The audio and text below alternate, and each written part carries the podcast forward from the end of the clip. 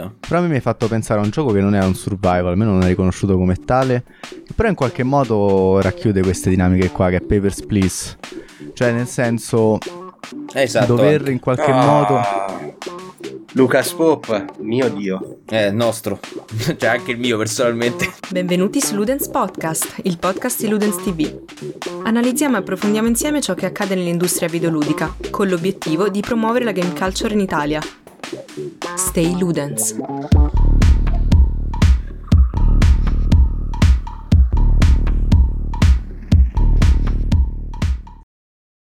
Salve a tutti, ben trovati un nuovo episodio dell'Udens Podcast, episodio numero 50, quindi raggiungiamo il mezzo secolo di episodi eh, del podcast. E alla co-conduzione questa sera insieme a me c'è Zamma. Ciao, buonasera. Io sono Rubio oh, per chi se lo fosse scordato e con noi ci sono due ospiti che tra l'altro inaugurano anche una sorta di format eh, che da sempre abbiamo voluto portare sul podcast ma che non abbiamo mai avuto tempo eh, di farlo, e cioè quello di parlare eh, con sviluppatori indipendenti italiani. Eh, dei giochi esistono? Esistono? Esistono a, a quanto, quanto pare. pare esistono. dei giochi eh, che stanno sviluppando per l'appunto. Quindi questa sera con me ci sono Giacomo. Ciao a tutti. E Umberto. Ciao. Che eh, con il loro lo chiamano collettivo, eh, che si chiama se non sbaglio Flat 32, giusto? Flat 28, sei partito Flat malissimo. 28, c'hai ragione. Eh vabbè, oh, senti qua, eh, a parte che sto vedendo Lost, quindi ho tutti i numeri in testa, cioè sto rivedendo Lost, quindi ho tutti i numeri in testa. Flat, Scusa, flat 28, 4, scusate. 8, 15, 16, 23, 16, 42, 23, 42. 42. Però ho detto 32, eh sì. è simile. Eh, è simile. Flat 28 eh, che eh, stanno lavorando a un gioco che si chiama Glass House. E se siete stati alla Milan Games Week sicuramente l'avete provato sicuramente ne sarete stati entusiasta. Io l'ho provato da casuccia. E, e niente mh, mm, passo la parola diciamo ai, ai due ospiti eh, così si introducono e introducono il collettivo e, e poi cominciamo a parlare del gioco sì, Glass House è un survival CRPG che vede il giocatore eh, rinchiuso all'interno di un complesso condominiale, mentre fuori dalla finestra si intravede eh, una città in fiamme.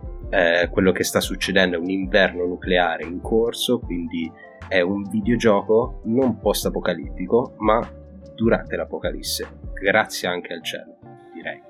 E, ehm, quello che succede chiaramente è una situazione di lockdown forzato dove 18 residenti si ritrovano d'un tratto a convivere con eh, un nuovo presente. Quello che si andrà a creare all'interno del condominio sarà uh, un nuovo ordine societario, sarà un, um, un microcosmo sociale dove eh, i residenti incominceranno a diventare pian piano, lungo narra- l'arco narrativo del gioco, eh, meno umani e più animali. Il giocatore, nelle vesti del neo-eletto capo condomino, dovrà eh, prendere delle decisioni ehm, sia di tipo uh, resource management, ma anche a livello di relazioni sociali nude e crude. Quindi l'obiettivo del giocatore sarà evitare che esploda una guerra civile tra il primo e il terzo piano. E allora automaticamente se dico guerra civile tra primo e terzo piano, immaginatevi la struttura orizzontale di Snowpiercer, lotta di classe tra i primi vagoni e gli ultimi vagoni. Bene, mettetelo per verticale e avrete Glass House. C'è un grande libro uh, su cui hanno fatto anche un bellissimo film che Harry riprende un pochettino questa struttura che si chiama Il condominio di Ballard e anche quello è stata una grande, grande, grande influenza oltre a Snowpiercer e tutti quelle, quei setup dove c'è comunque una lotta tra chi sta da una parte e chi sta dall'altra parte, chi sta in cima al vagone, chi sta al piano superiore. Quindi sì, mh, mm, tra l'altro Giacomo, è bello perché abbiamo parlato, parlato, subito di Glasshouse senza spiegare chi fossimo esattamente, magari eravamo i due, non lo so, uh, texture artist di, di Glasshouse. È, questo il punto, il punto è questo, l'artista comunica attraverso l'opera, non attraverso la propria persona, o almeno questo è un collettivo, come qualsiasi collettivo c'è una filosofia di mezzo, questa è la mia. Poi comunque sia, se vogliamo parlare dei ruoli, io sono Giacomo, ciao a tutti, Game Director, che significa tutto e niente. Nel caso di Glasshouse significa eh, Narrative Lead e Game Designer. Mentre invece Umberto... Io Uh, sono diventato nel tempo uh, un, uh, il lead, come dire, art director, ma come in ogni situazione, in ogni studio indie, indipendente, ovviamente tutto fa un po' di tutto, no? quindi all'inizio, soprattutto quando abbiamo iniziato, non c'erano delle, dei label, delle, delle etichette che ci affibbiavamo, era più un sai fare qualcosa, fallo. Non lo sai fare? Prova a farlo e vediamo che cosa succede.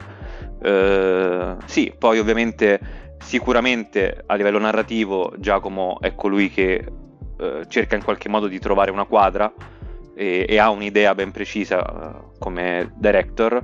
Io in quanto art director cerco di prendere quell'idea e renderla in qualche modo organica e vedere che tutte quante le, le parti del, del, gioco siano uh, corrispe- corrispondenti o che comunque abbiano un fil rouge che colleghi l'idea di partenza di Giacomo e poi effettivamente ciò che arriva uh, nelle mani del, del giocatore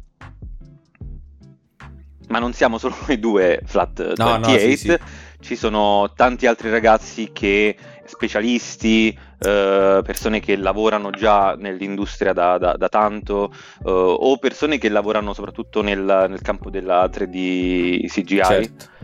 Facciamo un piccolo, cioè una piccola, cioè insomma allora, voi quanti siete fissi e quanti siete magari nel momento di massimo boh, di impiego massimo quanti eravate, insomma fateci un po', fate, da, più che altro anche per capire un po' sì, l'entità, le, anche cosa vuol dire poi cioè, presente, sviluppare un gioco indie. Hai presente tipo un, un treno, no? Tu parti e dalla prima stazione iniziano a salire 2, 3, 4, 5 persone. Tanto ormai abbiamo usato questa cosa, quella metafora del treno, continuiamo così.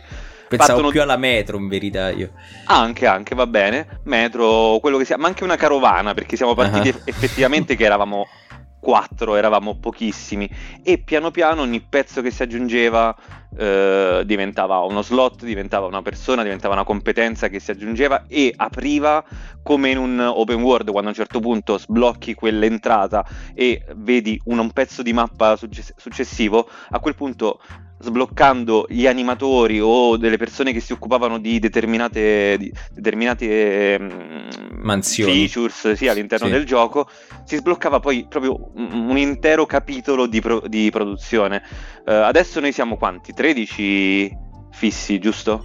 di core team il core team è di 10-11 persone è il collettivo in totale 21 persone 22 recentemente. Forse sarebbe anche importante spiegare cosa è all'atto pratico un collettivo. Collettivo è mm, un gruppo di, un gruppo di professionisti o non, un gruppo di persone, di esseri umani che si ritrovano per eh, lavorare a qualcosa, per esercitare una propria libertà di espressione. Il caso ha voluto che eh, quello che volevamo esprimere eh, fosse sotto eh, le vesti di un videogioco, in quel caso Glass House. Um, Flat 28 eh, è un collettivo internazionale, nel senso che eh, come la definizione è costituito da persone non solo italiane, ehm, ma da tutto il mondo. Abbiamo ehm, UI artist che vengono dal Brasile come dalla Germania, modellatori 3D che vengono dalla, eh, da Latvia o anche da, eh, dal Regno Unito, un compositore che, è, che, viene direttamente da Boston, quindi c'è un po' di tutto e di più. Questo perché ehm, nasce dalla volontà di creare un po' un melting pot, un, un'unione multiculturale dove dove poi effettivamente convogliare le proprie esperienze, ehm, le proprie professionalità e conoscenze eh, per creare un, un progetto che fosse unico da più punti di vista.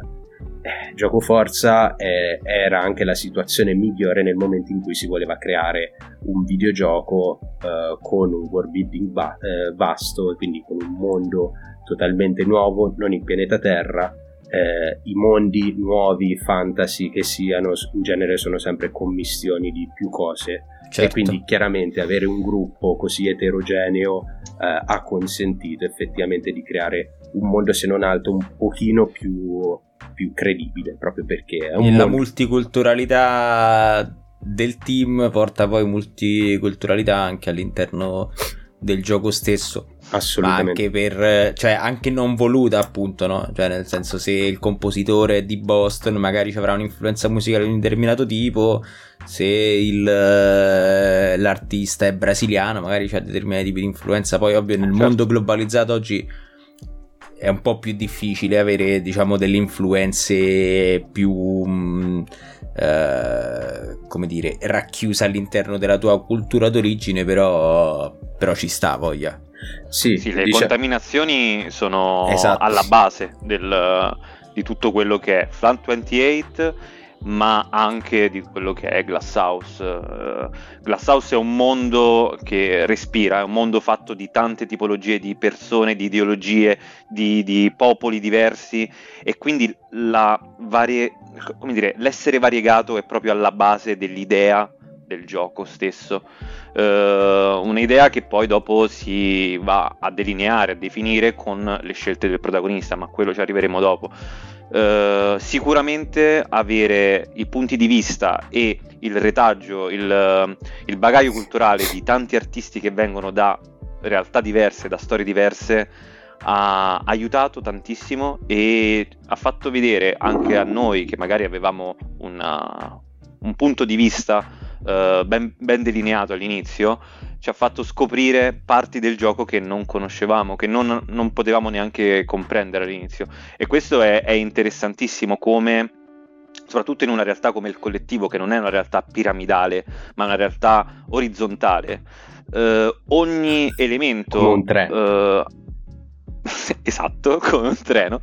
Ogni elemento ha la sua mansione, ma uh, in qualche modo come una scacchiera, no? Ognuno sta facendo qualcosa di ben preciso e ti serve a raggiungere un fine e anche se fa qualcosa di molto diverso è comunque molto molto importante. Eh, non so se Giacomo volevi aggiungere qualcos'altro riguardo, riguardo alla multiculturalità del, del, collettivo. Non proprio riguardo alla multiculturalità, eh, riguardo a cose un pochino più terrene, ovvero la struttura del collettivo. Il collettivo esiste soltanto nelle nostre teste. Eh, non è legalmente strutturato, non è registrata una camera di commercio, che significa che siamo una software house nominalmente non, non pagate le tasse non paghiamo le tasse. No sto scherzando. È vero non paghiamo le tasse perché a conti fatti non c'è nulla da pagare se poi effettivamente di commerciale siamo equivalenti a zero la realtà è che la, la, bellezza del collettivo è che il collettivo è una cosa che ti tieni in background mentre poi effettivamente vivi la tua vita e paghi le tue tasse per il tuo vero lavoro, per il tuo affitto. Eh, ognuna delle 21 persone che fanno parte di Flat 28 hanno un lavoro effettivo. Quello che stanno facendo ora è uh, per alcuni un esercizio di stile, per altri è la volontà di entrare a gamba tesa all'interno di, di questa industria. E, ehm, e, quindi questo significa che eh, noi ci ritroviamo oggi a febbraio, eh, sono dieci mesi che stiamo sviluppando Glasshouse senza alcun finanziamento, senza alcun budget. Sì, infatti, effettivamente, cioè per il tempo che tu dici dieci mesi, vabbè, sono son tantissimi, ma dieci mesi non sono cazzo. Per quello che si è visto comunque alla Games Week, è davvero è tanta roba. Veramente tanta roba. Grazie. Eh, no, assolutamente. Io infatti ho fatto la domanda anche perché eh, per la qualità di quello che ho visto nel trailer eh, sembrava anche magari, non so, una seconda reiterazione, insomma sembrava qualcosa che andasse avanti da più di dieci mesi e quindi a tal proposito vi chiedevo se magari appunto invece eravate già partiti in passato, insomma per dieci mesi chiaramente noi abbiamo visto un trailer, chiaro, ben inteso, non sappiamo quanto c'è sotto, però sembra No, ma pure quello eccezionale. Quello, per... quello, quello, quello, che ho giocato è. Poi, ovviamente, con Giacomo ne abbiamo parlato. Io, io, io cioè, sa, sa, erano totalmente al corrente di quali fossero le problematiche, però sono problematiche prettamente tecniche e di quality of life. Però, in generale, per quello che si è visto, eh, cioè funziona tutto. Cioè, il core loop eh, funziona e dà l'idea di, quello, di, di come vuole essere il gioco. Non al 100%, però dà comunque da, da un'idea. E, ehm, ma soprattutto, secondo me, la cosa più importante che c'è, e qui probabilmente cioè, do, dovrò fare complimenti a entrambi, c'è una. Um, e una coerenza e una. Um, eh, come dire, una. Um, sì, c'è, c'è, c'è, una coerenza artistica e c'è un, una cosa di, del tipo, ok, noi vogliamo che lo stile sia questo, vogliamo dare questo vibe e funziona al 100%, cioè se un gioco e soprattutto per le vertical slice, soprattutto quando si parla dei demo alla Games Week, che c'è gente che magari ne ha provate altri 10 contemporaneamente, però se una persona rimane affascinata in particolar modo da Glass House non è tanto per il gioco in sé, ma tanto il fatto che quello che mi, mi, sta trasmettendo ludicamente, ma e anche visivamente, è coerente. È coerente con quello che ti ho detto mentre lo stavi giocando, e da quello che ti ho fatto vedere dal, dai poster, dai trailer, da, da, tutti gli artwork che ho mostrato. E quindi, cioè, ci sto dentro, nel senso che cazzo, questa roba funziona. Cioè, sembra un. Eh, cioè, sembra un prodotto come ha detto Zamma, che è in lavorazione da più tempo, comunque con una seconda iterazione proprio perché è coerente, invece quello che spesso manca nei giochi indipendenti, soprattutto quelli che vengono mostrati come demo, manca coerenza, cioè noi ne abbiamo visti un tot, ovviamente era un altro ambiente perché si parlava di eh, Bologna svilupparti, però ce n'erano molti che non erano coerenti e, e soprattutto non, erano, non avevano un'identità, ecco non mi viene la parola, cioè c'è un'identità ben precisa eh, di Glasshouse, c'è un'identità che è vostra e la trasmettete, cosa che è complicatissimo. E se tu riesci a trasmettere quella, hai fatto bingo. Hai fatto bingo con, con le persone, hai fatto bingo con i publisher, hai fatto bingo con i giornalisti, con tutto. Beh, sicuramente l'identità è una delle dei punti chiave di quello che ci siamo prefigurati quando abbiamo iniziato a, a lavorare a Glasshouse.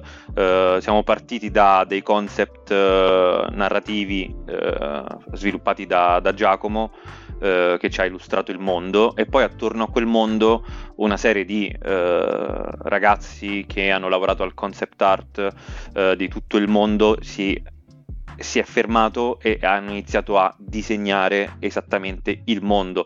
Ogni certo. angolo della stanza, perché nel, nella demo si può provare solo la stanza, ma sì. ogni angolo della stanza, ogni oggetto della stanza non è un oggetto della realtà, è un oggetto che certo. è del mondo di Glasshouse. Quindi quando vai a vedere quel tipo di TV o quel tipo di grammofono o quel tipo di eh, divano, saranno tutti quanti degli oggetti che sono della, de, co- comuni, no? perché sono si- simili a quelli che eh, poi andiamo a, a, vedere ogni giorno nelle nostre case o in qualsiasi altro gioco, però hanno comunque eh, subito quello che ha subito la storia del mondo di Glasshouse e questo è alla base di, di certo. tutte le scelte che facciamo a livello estetico, ovvero è un mondo che ha eh, vissuto una determinata storia. Bene, quella storia si deve propagare e si deve vedere c'è un world in ogni building, c'è una cosa. narrazione in diretta che avviene attraverso proprio i singoli oggetti. Esattamente, esattamente. Qui potremo andare avanti per ora ovviamente perché di cose da dire ne avete avanti. Appunto, cioè, già state parlando di scelte di design molto anche dettagliate, tra l'altro attenti perché noi ci ricorderemo tutto e se non sarà presente nella versione finale vi faremo causa. No, ovviamente no. Eh, però... A chi fai causa che non esiste? non lo so, aspettiamo, aspettiamo. aspettiamo.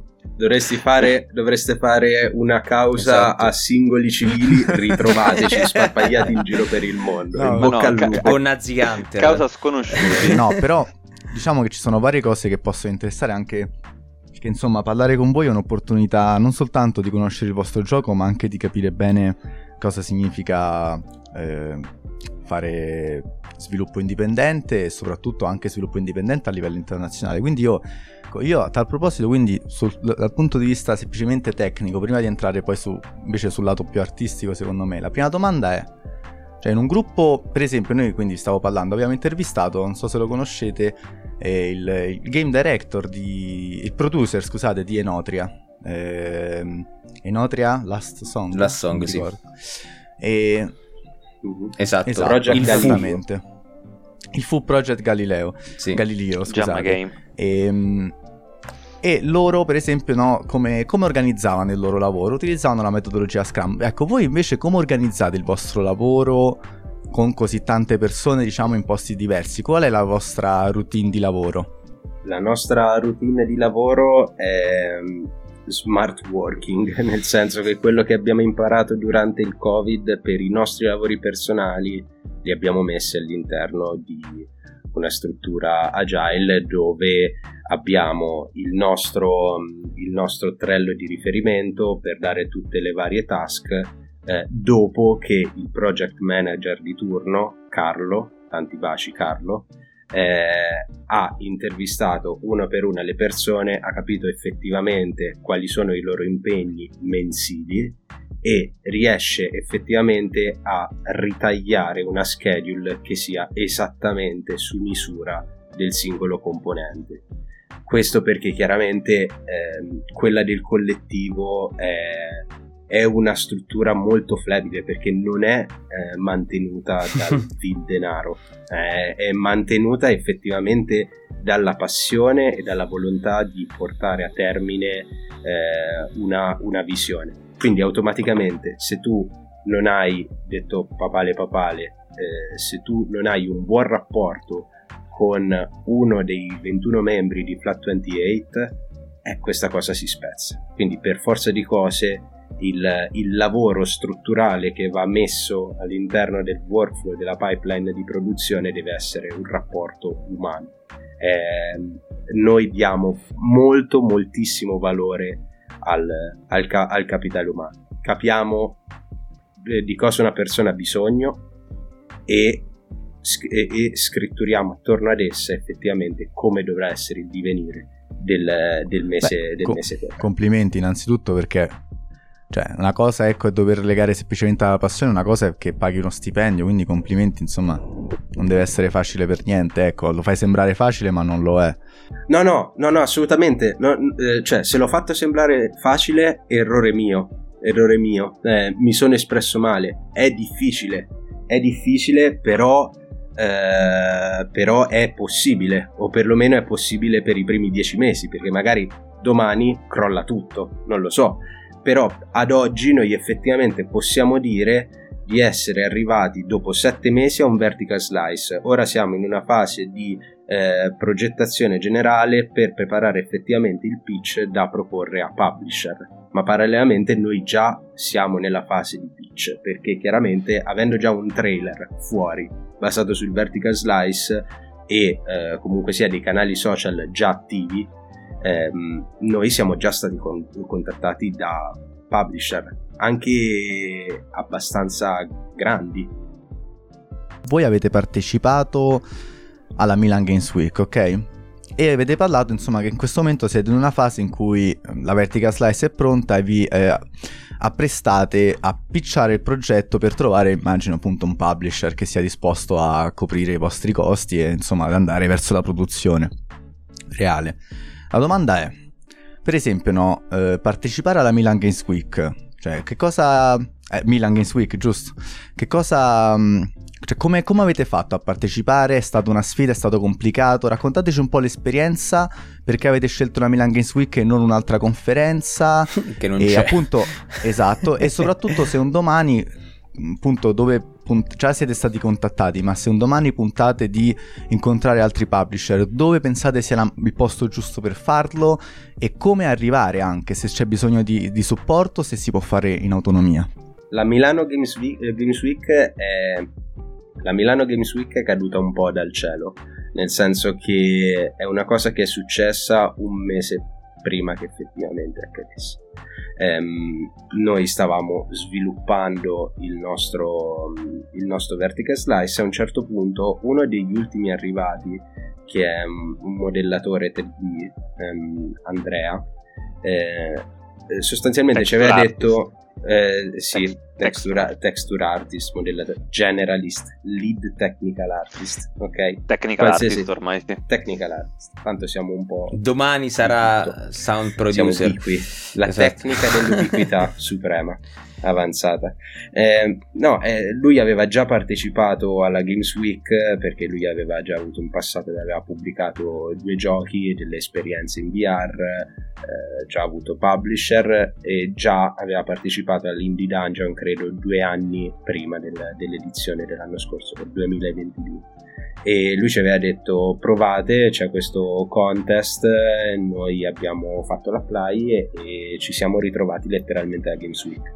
Questo che significa? Significa che effettivamente ci siamo ritrovati un mese eh, prima del debutto eh, a dover cambiare sostanzialmente l'assetto organizzativo. Il punto è questo, Flat 28 è costituito da ehm, professionalità che vengono dal campo del filmmaking, dal campo della CGI, eh, anche dai videogiochi, quindi c'è chi effettivamente ha esperienza nel suo campo, c'è chi ce l'ha effettivamente in questo campo, è chiaro che automaticamente stiamo crescendo tutti eh, nella stessa maniera, quindi ci rendiamo conto anche di quello che non funziona lungo il progetto, però è, stata, è, stato, è stato molto difficile, è stata un po' una, una doccia, una doccia, fredda e ci siamo ritrovati effettivamente a fare degli orari assurdi nonostante il nostro lavoro esempio eh, Umberto ritorna alle 7 di sera a casa dal lavoro e, e, poi alla fine effettivamente si ritrova a fare le 3 di notte con Carlo il programmatore, con Andrea il technical artist, con eh, Chiara con la, l'animatrice, con me eh, e, che facciamo? Lo facciamo, eh, l'abbiamo fatto per semplice volontà. E è, è, è anche questo poi una eh, non vorrei dire perché poi alla fine se, si estrapola fuori però tanto alla fine io non sono nessuno quindi nessuno lo, estrapola, lo estrapolerà fuori. Ehm, nel senso eh, là effettivamente la gente lo, lo, voleva fare nel senso non, c'era, non c'erano soldi non c'erano eh, promozioni in ballo effettivamente se tu ne esci unito se tu ne esci vivo da una situazione del genere ne esci anche fortificato perfetto guarda ottima risposta. Invece, eh, chiudendo quindi sul, sulla fase successiva, sulla fase di pitching, dove pensate che dovrete andare? Cioè, insomma, se avete già delle idee, se, se chiederete aiuto a supporto esterno a riguardo, insomma, quali sono i piani per arrivare al pitching, per trovare uno sviluppatore? Un allora, a- allora ah, il, il, pitching è particolare, nel senso... Um, Preparare un pitch significa studiare, ma eh, nel senso studiare vale per qualsiasi lavoro di, questo mondo, è necessario. Mm, eh, puoi magari nascere con l'abilità di essere un divulgatore, però poi effettivamente marchettare il tuo gioco, preparare eh, il tuo gioco in 13 slide, il pitch perfetto si aggira tra le 11 e le 13 slide. 15 significa che qualcosa non va, perché significa che il tuo progetto non è a fuoco, meno significa che c'è carne, eh, troppa poca carne al fuoco. Quindi preparare un pitch è una prova innanzitutto per gli sviluppatori, perché quando fai un pitch ti rendi conto da occhio esterno cosa funziona e cosa non funziona del tuo gioco. Noi abbiamo fatto 780 volte la descrizione delle meccaniche di gioco. Là ci siamo resi conto che alcune meccaniche non erano chiare neanche a noi, neanche al lato dei game designer. La parte, il pitch della storia, lo, la slide della storia la stiamo ancora rifacendo, siamo più o meno alla quinta stesura. E, e, e non è che io non so la storia del mio gioco, ma un conto è sapere la storia del proprio gioco, un conto è effettivamente raccontarla in una maniera non noiosa. Glass House è un gioco che parla di cose, è un gioco che parla tanto, pa- parla attraverso una eh, tabella di dialogo, mm, è un CRPG, E quindi come fai a comunicare un gioco narrativo senza effettivamente delle slide che parlino della narrazione? Lo puoi fare. Abbiamo descritto il gioco più o meno, spero che gli ascoltatori abbiano avuto una vaga idea di, di come funziona. E ripeto, eh, prima Zam ha detto che è un, è un, po' un investigativo, un po' un punto e clicca, isometrico, eh, con molti dialoghi, eccetera, eccetera. Eh, io quando, quando, ho parlato con Giacomo ho detto cioè, sta roba mi sembra un mix tra Disco Elysium, Pathologic eh, e tutta quella roba figa. Eh, e lui ha detto: Sì, effettivamente sono le nostre ispirazioni. Quindi, se vi, se vi è Disco Elysium, vabbè, non solamente per la barra dei, dei, dei dialoghi, per come scorre, che è un classico proprio dei CRPG, però proprio per. Boh, l'ambientazione il vibe che, che, ti, che, che, ti, dà è quello più o meno. La domanda è, come è nata l'idea di Glasshouse? Questa la faccio a Giacomo e poi farò anche una domanda a Umberto. Quindi come è nata l'idea di Glasshouse? Sì, diciamo, vabbè, le ispirazioni ce le dette più o meno e soprattutto quando è che hai capito, ok, cioè è, è, c'è stata prima questa è la mia idea e poi hai detto ok eh, il, il, genere le meccaniche di cui ho bisogno per esprimere questa idea sono queste o prima hai detto eh, cavolo vorrei fare un gioco di questo tipo? Mm, ok figata forse ci sta bene questa roba. Oppure semplicemente hai visto Disco Elysium e hai detto porca puttana vorrei oppure Pathologic hai detto porca puttana vorrei fare un gioco eh, figo tanto quanto questo perché tipo a me succede tutti i giorni che guardo Outer Wilds e dico cazzo se avessi cioè quanto mi piacerebbe fare un gioco che dia a, a, ai giocatori le stesse sensazioni che hanno dato a me e alle altre persone quando ho giocato Outer Wilds io voglio fare un gioco dei tempi di Deadly Premonition cioè dei tempi? così la... oh. come dai Deadly tempi, Premonition? dai tempi di cioè, Deadly Premonition sì, hai detto gioco voglio Deadly fare un Premonition gioco. e dico cazzo io vorrei fare un videogioco non un gameplay di Deadly Premonition, vorrei okay. fare un videogioco, ok? No, eh, come è nata? Eh, sostanzialmente è nato tutto da un party PSN. Mi sono affezionato tantissimo ad Ant Showdown. Um, con Ant Showdown uh, avevo costruito delle amicizie, delle amicizie sul web tra, tra queste persone c'era Tare Carlo, eh, un programmatore eh, costantemente insoddisfatto del panorama videoludico. Eh, Antus Showdown era un po' un ritrovo, un community hub no? che utilizzavamo eh, perché comunque tra tutti gli extension shooter è quello un pochino più tranquillo fino a quando poi non succede effettivamente il fattaccio e quindi lo utilizzavamo per parlare delle nostre esperienze videoludiche. Tra un Last of Us, tra un Final Fantasy VII Remake, tra questo e quest'altro esce fuori che a Carlo eh, non piace niente, niente, assolutamente niente, eh, veramente. E, e quindi allora goliardicamente gli dico Carlo io io so scrivere, è, è il mio lavoro, tu sai programmare, facciamo un videogioco. È andata effettivamente così. E da qua Carlo mi ha fatto conoscere un, modellatore Christian um, dalla Latvia e, um, e, da là hanno cominciato a crearsi un po' quest'idea eh, e credo due settimane dopo che effettivamente ci eravamo ritrovati e avevamo capito quello che un po' volevamo fare, eh, mi sono messo a buttare, a, a, a buttare, due righe a scrivere una storia ed è uscito fuori, ehm, è uscito fuori una storia dove ci sono eh, tre persone dentro un appartamento, fuori c'è, eh, ehm, fuori c'è l'apocalisse e all'interno di questo appartamento si sviluppa questa storia un po' alla Carnage di Roman Polaschi uh-huh. um, e quindi volevamo parlare di rapporti umani, di relazioni, dello scontro eh, di più ideali anche perché soprattutto eh, chiaramente eh, quello che stava succedendo eh, allora sta succedendo e che sta succedendo ancora oggi il conflitto Russia-Ucraina ehm, eh, allora automaticamente cosa abbiamo fatto? Abbiamo preso un po' del passato, il lockdown, abbiamo preso un po' del presente, eh, il possibile conflitto atomico e, e, abbiamo creato effettivamente un videogioco per parlare della, della difficoltà che c'è nel, nel, nell'avere, nell'avere una società eh, che pensavamo potesse essere talmente tanto articolata, talmente tanto connessa che quasi non eh, fosse destinata a non spaccarsi, invece eh, ci siamo ritrovati che effettivamente può succedere. Ehm, e quindi ecco qua, siamo arrivati a Glasshouse. E... Ehm, ispirazioni, se vuoi, ispirazioni ludiche. Eh, Disco Elysium sicuramente eh, è quello che salta all'occhio più di tutti, ehm, sicuramente è eh, per via della, della, della, colonna a destra, chiaramente, e questo è diciamo un po' è, è merito del fatto che è l'ultimo grande successo.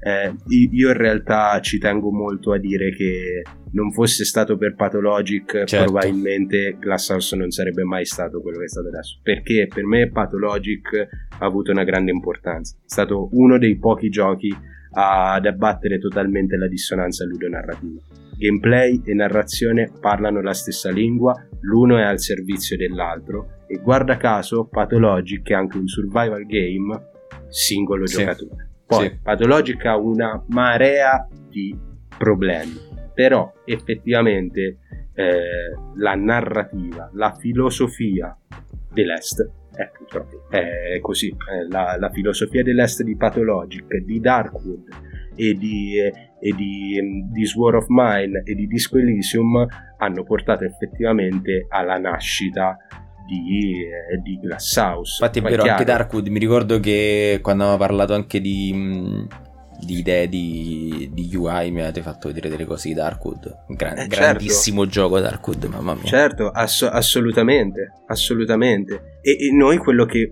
stiamo provando a fare è prendere un genere che normalmente è multiplayer, perché stiamo parlando di survival game, non survival horror, e stiamo provando a portarlo nelle vesti di un CRPG. Per, n- non hai risposto a una cosa, però credo che oh, la no. risposta sia che eh, quindi effettivamente cioè, vi è venuta in mente questa idea, questa tema, cioè vi è venuta in mente di hai fatto un brainstorming tematico, da lì avete tirato giù una sorta di, di narrazione, di world building e poi avete capito che eh, i, i, generi eh, a cui, cioè, da cui ispirarvi, da cui prendere il genere di riferimento sarebbe stato effettivamente quello di un CRPG narrativo alla disco o comunque di un'avventura alla, Bald- eh, alla, alla Pathologic eccetera, eh, eccetera. inizialmente noi sicuramente eh, prima ancora dell'appartamento se siamo finiti a pensare a un appartamento uh-huh. anzi prima ancora pensavamo a un condominio poi siamo passati a un appartamento poi siamo ritornati al condominio okay. anche qua collettivo eh, pregi e difetti certo. pro e contro che è questo brainstorming collettivo che qualche volta purtroppo manca anche di struttura e eh, di una coerenza ferrea, però fa parte del, del gioco, eh, soprattutto gioco finché non ci sono effettivamente dei finanziamenti in mezzo.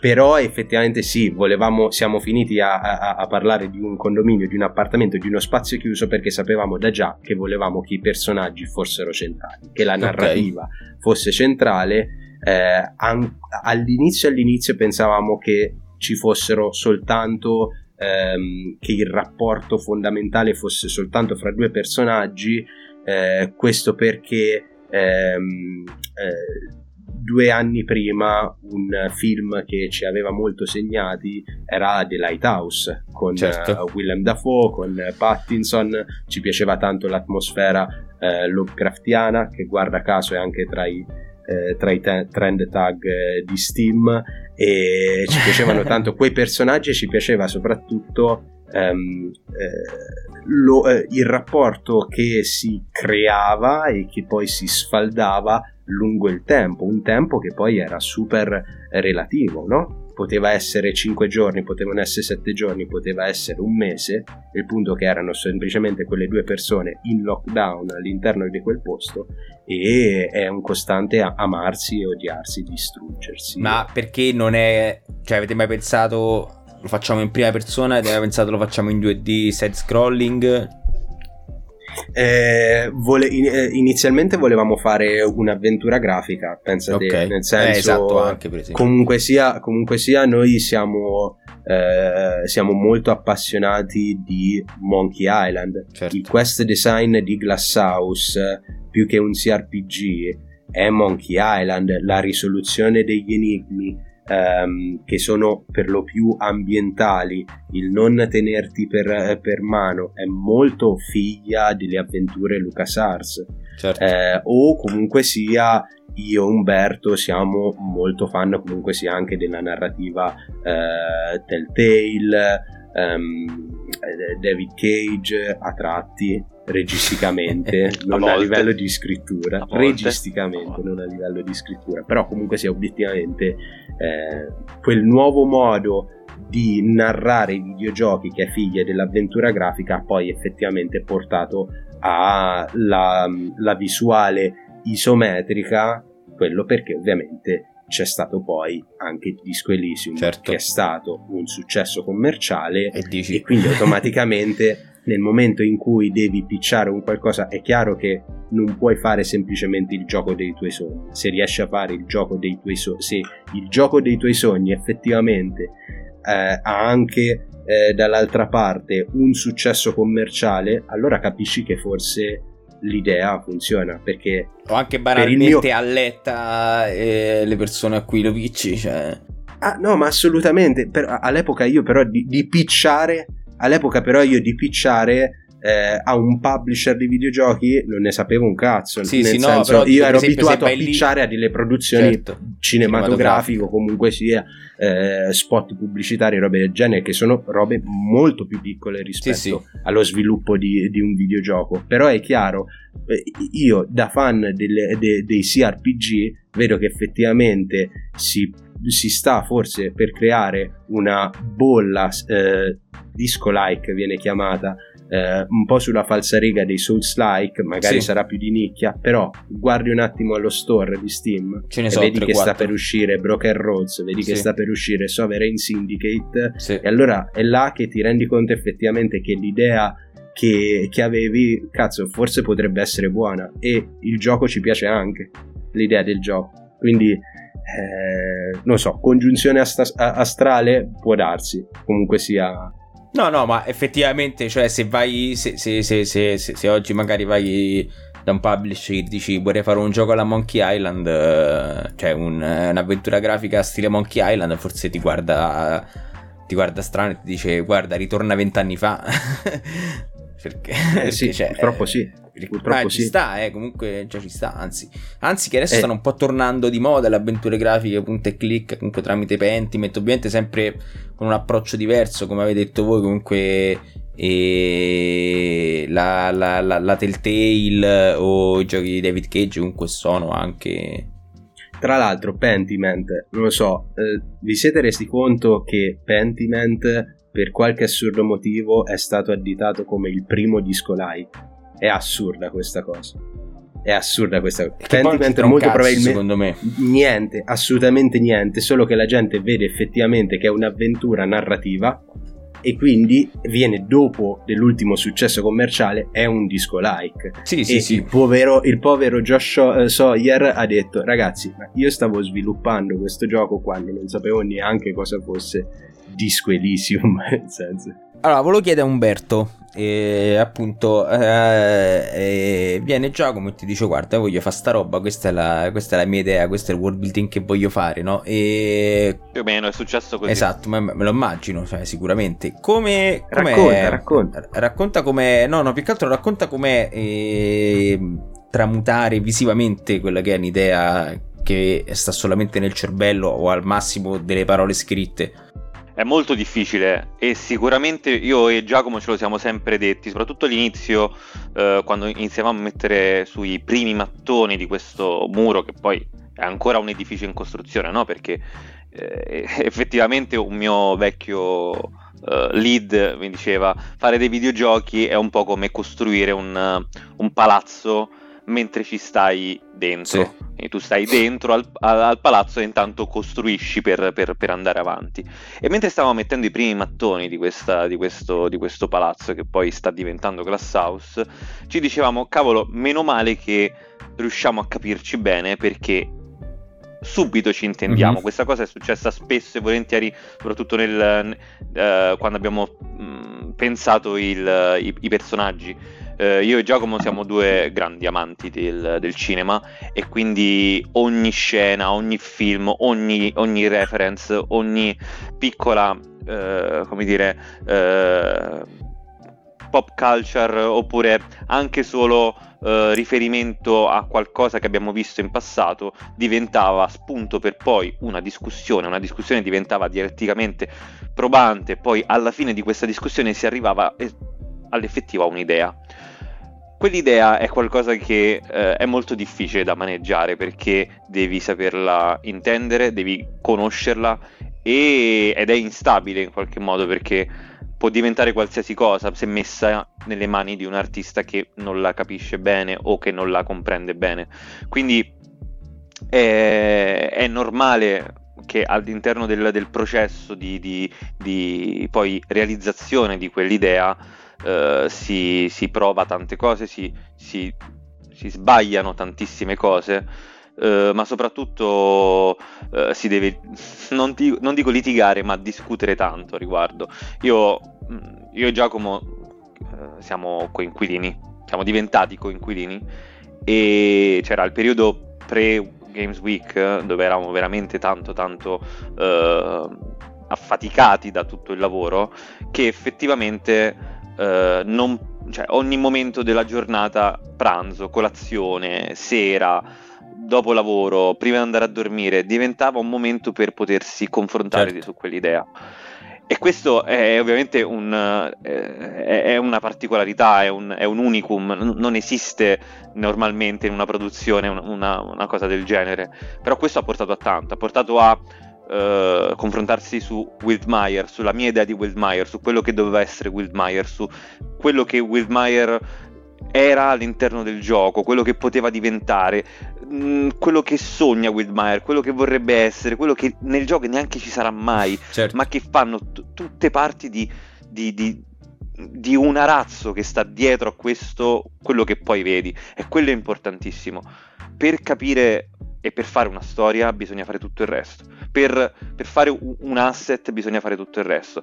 E non esiste, un, un, soprattutto sui personaggi, un personaggio che non abbia una storia, un, una serie di, di connessioni, relazioni, eh, di fatti accaduti che hanno portato a essere quel personaggio. Sì, tu mi dirai, va bene, ogni personaggio ha il suo background, va bene, ok, però ogni cosa poi deve avere un riscontro. No, certo estetico. Cioè, nel senso, se un personaggio parla in un determinato modo, magari tu non lo sai, ma è perché c'ha un vissuto che l'ha portato a fare quella cosa. Poi non, magari non emerge all'interno del gioco. Questa cosa è, è, interessante perché di solito si fa il. Cioè, adesso siamo abituati a un'industria dove si fa il contrario. Cioè, questa cosa è figa, la mettiamo, punto. Cioè, senza dargli un contesto, senza dargli un senso logico. E invece ci siamo sempre messi, come dire, eh, ci siamo dati questo vincolo certo. di dover eh, creare prima il mondo e poi tutto il resto.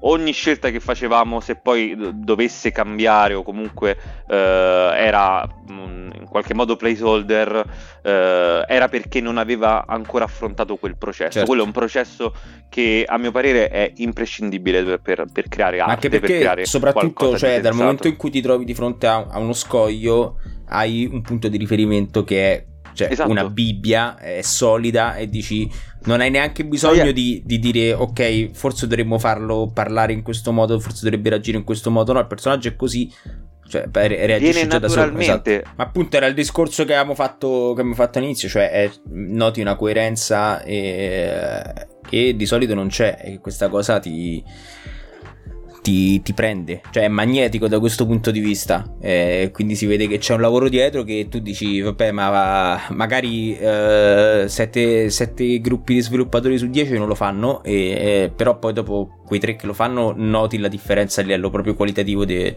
cioè do, dopo ne raccogli i frutti, anche se ci hai sbattuto la testa e per quattro mesi non hai fatto un cazzo di gioco, ma hai fatto solamente world building che se ti rompi il cazzo lo prendi e lo fai diventare una campagna di Dungeons and Dragons o comunque una cosa simile, no? Tra l'altro Disco Elysium viene da, da, da, da, da un ombrio di Dungeons and Dragons comunque a livello primordiale. Io, io, e Giacomo giochiamo adesso stiamo giocando a Call of Tulu, ma eh, questo fa parte tutto di un, di un, de, dello stesso procedimento, certo, no? sì, quello sì, di sì. creare storie, inventare e portare avanti questa, questa idea. Però sì, eh, in realtà la creazione di un'idea e poi renderla completamente eh, ad hoc e giusta per questo mondo Uh, ti posso dire, non è neanche così difficile e, so- e secondo me è anche bella come, uh, come, come prova personale. Sì, sì. Volevo chiedere a Giacomo, visto che eh, appunto hai, hai, hai, ripetuto spesso durante, eh, durante la puntata, hai ripetuto che è un survival, è un survival, e, mm, che è una cosa che e diciamo che, che, è una cosa che a me ha spaventato un pochino. Cioè, nel senso, io tutto avrei detto di sto gioco, tranne che magari che ci, potesse, ci potesse avere una componente survival, soprattutto the crafting.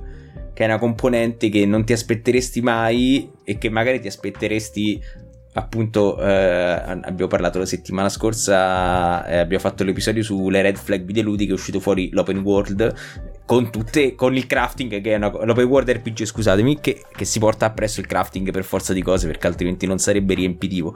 Però nel survival il crafting ha senso quindi è cioè eh, in che modo è survival eh, Glass House e quanto quanto a livello proprio di dinamiche di gioco la componente survival si fa vedere perché effettivamente Darkwood in questo caso è molto più simile eh, rispetto a Disco Elysium all'idea che, che stai mostrando che è fortemente narrativo ma con una componente survival assurda e quindi cioè, ci sarà eh, gestione di eh, cibo, sete, sonno, ci sarà un ciclo giorno, cioè ci saranno delle, delle giornate quindi con un orario.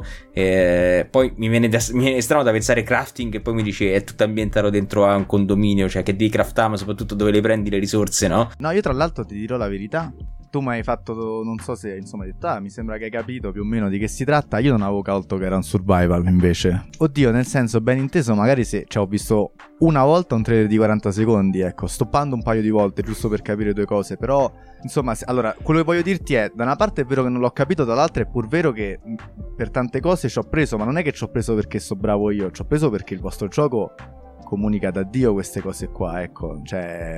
Guarda, sicuramente è interessante sapere che tu non avevi capito guardando il trailer eh, di 40 secondi che fosse survival. Glasshouse è survival per forza di cose dal pretesto narrativo, nel senso che se noi diciamo Resident Evil, sei dentro una magione, devi risolvere un mistero, sei in una situazione al di fuori dell'ordinario, sei nello straordinario, automaticamente sei in un survival horror. Devi resistere con quel poco che hai all'interno di un ambiente ostile.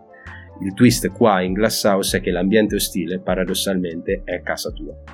Perché eh, c'è letteralmente l'inverno nucleare fuori. Quello che succede in Glasshouse è che cade una bomba. Noi la chiamiamo la bomba. Vogliamo evitare terminologie come bomba atomica, bomba nucleare. È comunque un altro universo, quindi effettivamente ehm, il potenziale distruttivo di quella bomba la lasciamo alla fantasia, alla lore. Eh, la bomba è caduta a, ehm, nel terzo raggio nel, nel, il fallout della bomba atomica ehm, è molto lontano da eh, effettivamente dove è ambientata eh, è ambientata la vicenda di Glasshouse. Quindi che significa? Non si è nel fallout, eh, le case non sono crollate, però quello che c'è sono le radiazioni, quelle che se esci fuori di casa ti bruciano direttamente la pelle. Quindi per forza di cose ti ritrovi in una situazione di lockdown all'interno del condominio cosa succede nel condominio.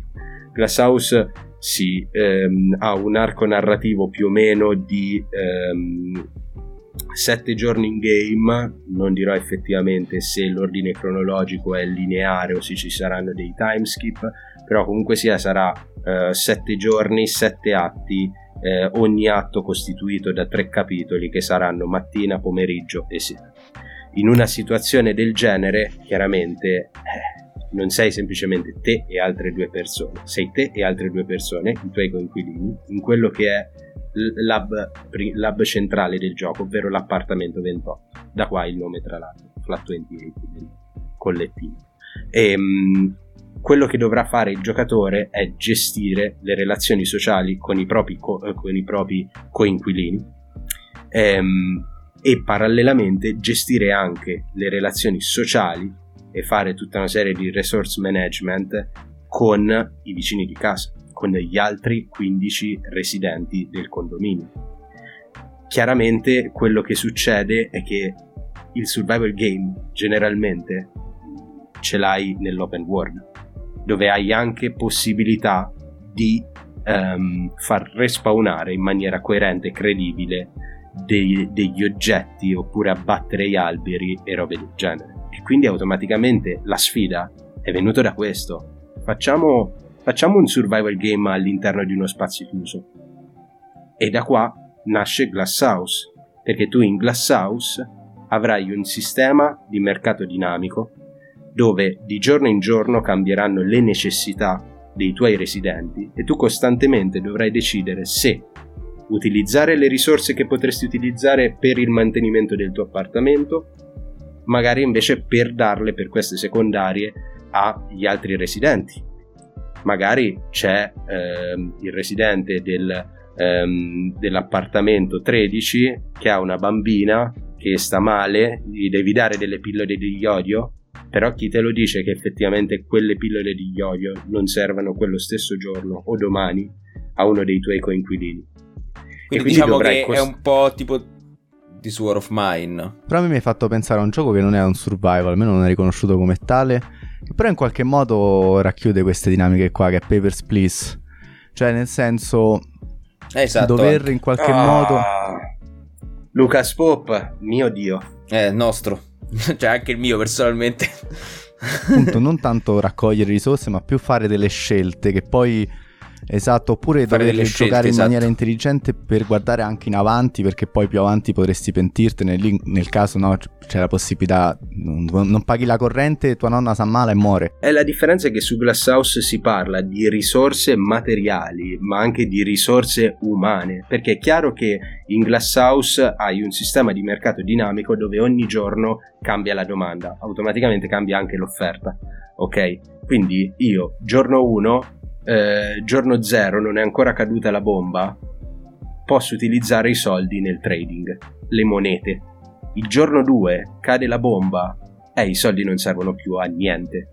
Incominciamo a dare più valore al pane. Il giorno 3 incominciamo a dare più valore alle medicine. Tu considera che la meccanica eh, survival che noi abbiamo denominato comfort system è costituita da tre barre che però non sono le tre barre che pensate voi, non sono fame, fame sete e Sonno. qualcos'altro. Son- no, non lo so. Vabbè, è, è no, qualcosa sì. di molto più psicologico. Certo. Perché chiaramente eh, è chiaro che la fame e la sete eh, che ti portano al game over va bene per un game design di un gioco multiplayer, che è fatto per nascere e morire, per, eh, per, interrompersi e riprendersi. Vabbè, che si potrebbero chiamare da... barra 1, barra 2, barra 3. Cioè... Esatto. ok. Noi abbiamo voluto utilizzare un approccio un pochino più psicologico e legato a, effettivamente alla socialità. Uh-huh. Quindi abbiamo, un, abbiamo una barra legata al riscaldamento, una barra legata all'elettricità e una barra legata alle supply. Queste tre barre sono relative al tuo appartamento e ai tuoi coinquilini e a te stesso. Che significa che se non riesci effettivamente a, mm, a soddisfare una delle tre barre, avrai un malus da due punti di vista. Il primo punto di vista è diretto, personale, su te giocatore. Nel momento in cui stai lottando nel, eh, per la sopravvivenza, diventi più animale l'oratoria non è più un'opzione. Ed ecco che uno dei primi malus che hai sono direttamente sul sistema ruolistico del giocatore. Glasshouse si basa su un sistema ruolistico che è il Political Compass, non abbiamo forza, agilità, destrezza, abbiamo cinque eh, ideali politici che rappresentano delle, um, che rappresentano dei modi di agire. È l'anima di un giocatore. Un giocatore investirà punti sull'ideale che più lo rappresenta e potrà arrivare a crearsi una build politica. Uno dirà, eh vabbè, ma non è che puoi essere un po' di destra, un po' di sinistra. Eh, la realtà è che nella vita sì, sì è possibile. E nella vita è anche possibile che tu ti professi in un modo ma nella realtà sei altro. Ed è questo il bello, è il bello effettivamente di un sistema che spinge sull'ideologia e che ti porta in una situazione di crisi a una scelta che potrebbe prediligere il, eh, la pragmaticità rispetto alla razionalità. Ok? E allora ecco che hai il sistema survival legato direttamente all'RPG che ti dà dei malus direttamente ski- eh, alle tue skills e quindi automaticamente agli skill check. Dall'altra parte invece il comfort system avrà anche un effetto sulla bilancia morale dei tuoi coinquilini. Perché i coinquilini hanno una, un termometro che è invisibile dove ogni tua scelta andrà a portare il termometro verso uno stato dove loro sono aggressivi nei tuoi confronti oppure sono un pochino più accondiscendenti nei tuoi confronti. È invisibile, il giocatore non lo vede. L'unico modo che ha per vederlo è quando ormai è tutto deciso. Quando vedi che effettivamente il portrait, come diceva Merlo un'ora fa, è spaccato. E allora capisci che il rapporto sia incrinato. Il comfort system va ad applicare un malus su ogni tua scelta che fai. Quindi significa che il giocatore, il coinquilino che sente freddo e poi magari si ammalerà il giorno dopo, il coinquilino che ha sentito freddo per tutta la giornata, il giorno dopo ti porta il conto. Ti dice ma che cazzo di scelta hai fatto? Hai dato tutta la legna allo stronzo dell'appartamento 12, ma non ti rendi conto. Capito? E quindi c'hai questa economia che cambia costantemente e che porterà a delle scelte al giocatore che non sono solo dialogiche, ma sono anche di gameplay. Nel certo. momento in cui tu stai scambiando un oggetto, non l'hai fatto attraverso una linea di dialogo, in un momento dove c'è uno split e scegli destra e sinistra. No, no, sei tu che effettivamente decidi, decidi, perché magari tu, non lo so, ehm, eh, tu volendo puoi eh, sintonizzarti sulla radio, capisci che effettivamente il giorno dopo farà freddo e dici va bene, voglio investire sulla legna per il giorno dopo, per il mio appartamento, però poi automaticamente anche quel giorno tutti vorranno la legna a un prezzo più alto. E quindi là c'è una scelta che prima ancora che ci arrivi già ce l'hai perché ti ci sembra, sembra una gran figata e oltretutto hai, hai risposto alla domanda e hai... Mm, eh, mi hai rasserenato, cioè nel senso, ok, non è... Aia, non è... Cioè è un survival e non, di necessità non come mi aspettavo. appunto come ha detto Zamma ha citato Papers, Please io cito The Sword of Mine. Figata ok ha senso in quest'ottica ha senso. Immagino che quindi ci sarà ci sarà della rigiocabilità comunque da, da, come da, come l'avete posta. Branch narrativo c'è, ci sono, ci sono, finali multipli e chiaramente il nostro obiettivo è creare un killer cast, cioè eh, noi non vogliamo dei personaggi comprimari, noi vogliamo dei certo.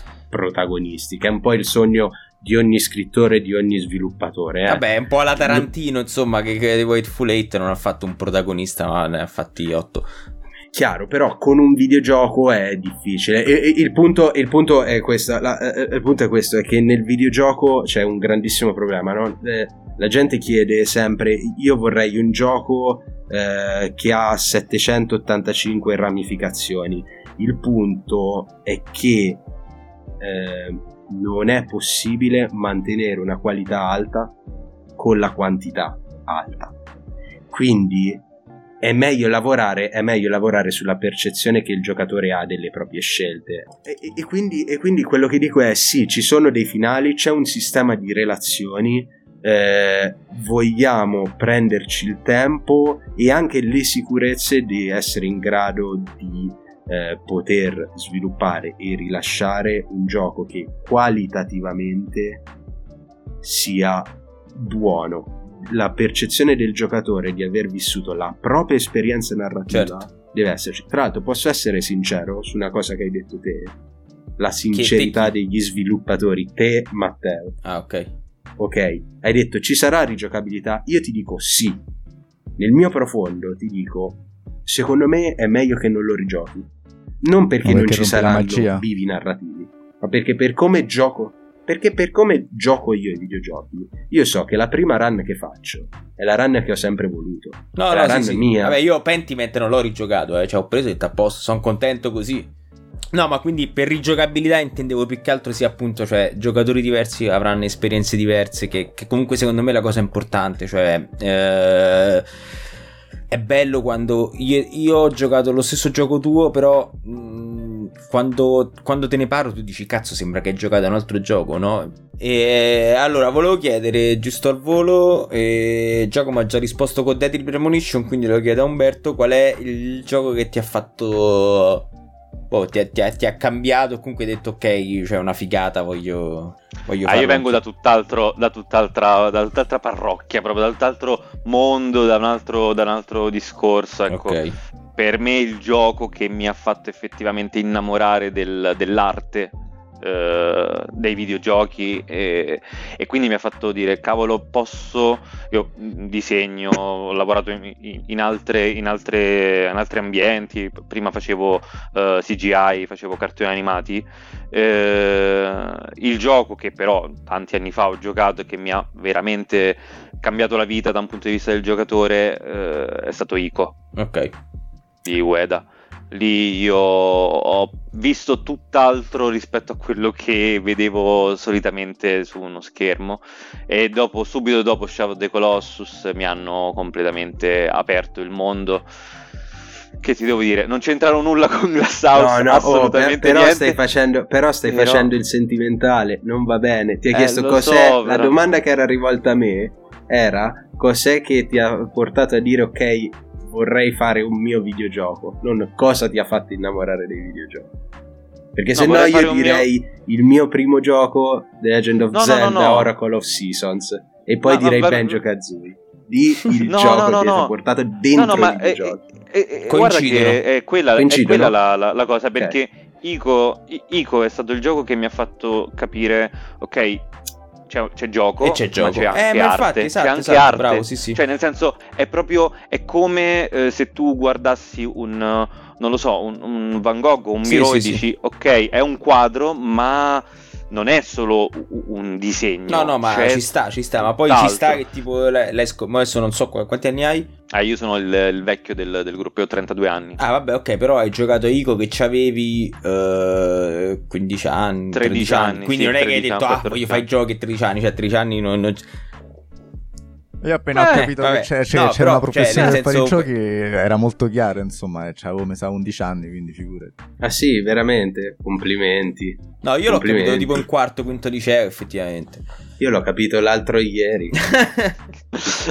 e considera che a parte Glasshouse comunque lavoro nell'industria del, del videogioco, cioè ormai sono, sono, sono lighter, VFX artist, sì, sì. Eh, quindi, cioè come dire era un sogno certo. che avevo già al di là di, di, quello che poi è stato Glasshouse e Glasshouse però è stato un momento in cui ho potuto prendere non solo il, la mia specializzazione ma poter effettivamente dire ok facciamo questo ho e carta quindi bianca per... mi esprimo io ringrazio tutti e due davvero per, per aver partecipato e, uh, è stato un ottimo insight e una grande chiacchierata e giusto due cose. Vabbè intanto se seguite, seguite il progetto sui social su facebook su instagram e cercate Glasshouse lo trovate. Entrate sulla community di discord. Volevo capire se si, si, può giocare già cioè ci sta una versione giocabile vero? Si su, può, su discord. Si può giocare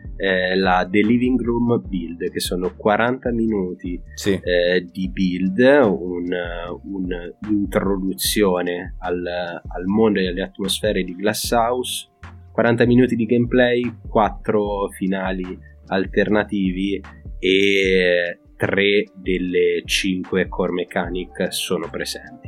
È un vertical slice, ma noi stiamo adottando questa comunicazione super trasparente, trasparente perché sappiamo che va molto di moda tra um, i videogiocatori ultimamente e quindi automaticamente abbiamo deciso di fare questa cosa. Prendiamo no, tantissimo è, feedback molto... sì, sì, e lo voglia. applichiamo direttamente al gioco. E l'esempio, ehm, l'esempio effettivo di questa pratica la si ha nel momento in cui eh, tu Matteo provi il gioco, ci dai dei feedback, una settimana dopo la demo a quei feedback implementati. Li avete presi per oro colato proprio. Quindi sicuramente, sicuramente, no, ma perché semplicemente adesso non è che ti voglio rendere la persona più importante del mondo, ti voglio benissimo. No, vabbè, ma si sapeva, eh, non è che l'ho detto solo io, no, no, no. Però no, capisci, no, no. Eh, eh che, capisci che noi abbiamo fatto la Games Week, esperienza bellissima, un centinaio di persone che hanno provato il gioco, addirittura una trentina di persone che l'hanno finito, un gioco di 40 minuti in una fiera mentre, mentre a 10 metri di distanza c'era un concerto dubstep costantemente, quindi vuol dire che se non altro erano presi. Si gioca nel gioco, ci danno il feedback, ci danno i tuoi stessi feedback. Tu sei semplicemente l'ultimo che provandolo nella sua cameretta ci ha dato questo eh, feedback. Sei stato proprio la ciliegina sulla torta. No? Abbiamo detto, vabbè, raga, a questo punto facciamolo, modifichiamo queste cose. L'abbiamo fatto, poi abbiamo pubblicato la build sul nostro Discord, la gente l'ha provato, abbiamo ricevuto altri feedback che abbiamo riapplicato, certo. quindi sicuramente... No, ma è un metodo, ora... è un, è un metodo cioè, eh. particolare nel senso che eh, è bello, cioè rientra anche nella, anche nella, filosofia del gioco, rientra nella filosofia del collettivo, è, è, figo, è tutto molto organico da questo punto di vista. E, ok, quindi grazie Umberto e grazie Giacomo, è stato un piacere, poi se vorrete parlare di altro... Eh, quando volete intelligenza artificiale, The Last of Us, eh, anche se... No, no, assolutamente sì invece, complimenti e... anche da parte mia, sembra veramente un progetto molto interessante, verrò subito nella community e lo voglio provare e complimenti veramente, complimenti. Grazie, grazie sì. mille. Grazie a voi. E quindi niente, entrate sul loro Discord, trovate tutte le informazioni sui loro profili social. Per quanto riguarda noi ci trovate su Telegram, t.me slash ludenstv, eh, sui social ovviamente su Instagram, eh, su Spotify, da dove ci state ascoltando, mettete 5 stelle. E grazie Zamma per aver, aver fatto la da, da, spalla, spalla da fratello maggiore. Da, eh... Ogni tanto però invertiamo i ruoli, dai, la prossima volta fai tu da spalla. Ah, beh, no, ma in verità hai parlato tutta la prima metà, hai parlato te, la seconda metà ho parlato io. Eh. Te sei partita a raffia con, con quattro domande concatenate. E, e niente, e ci vediamo alla prossima.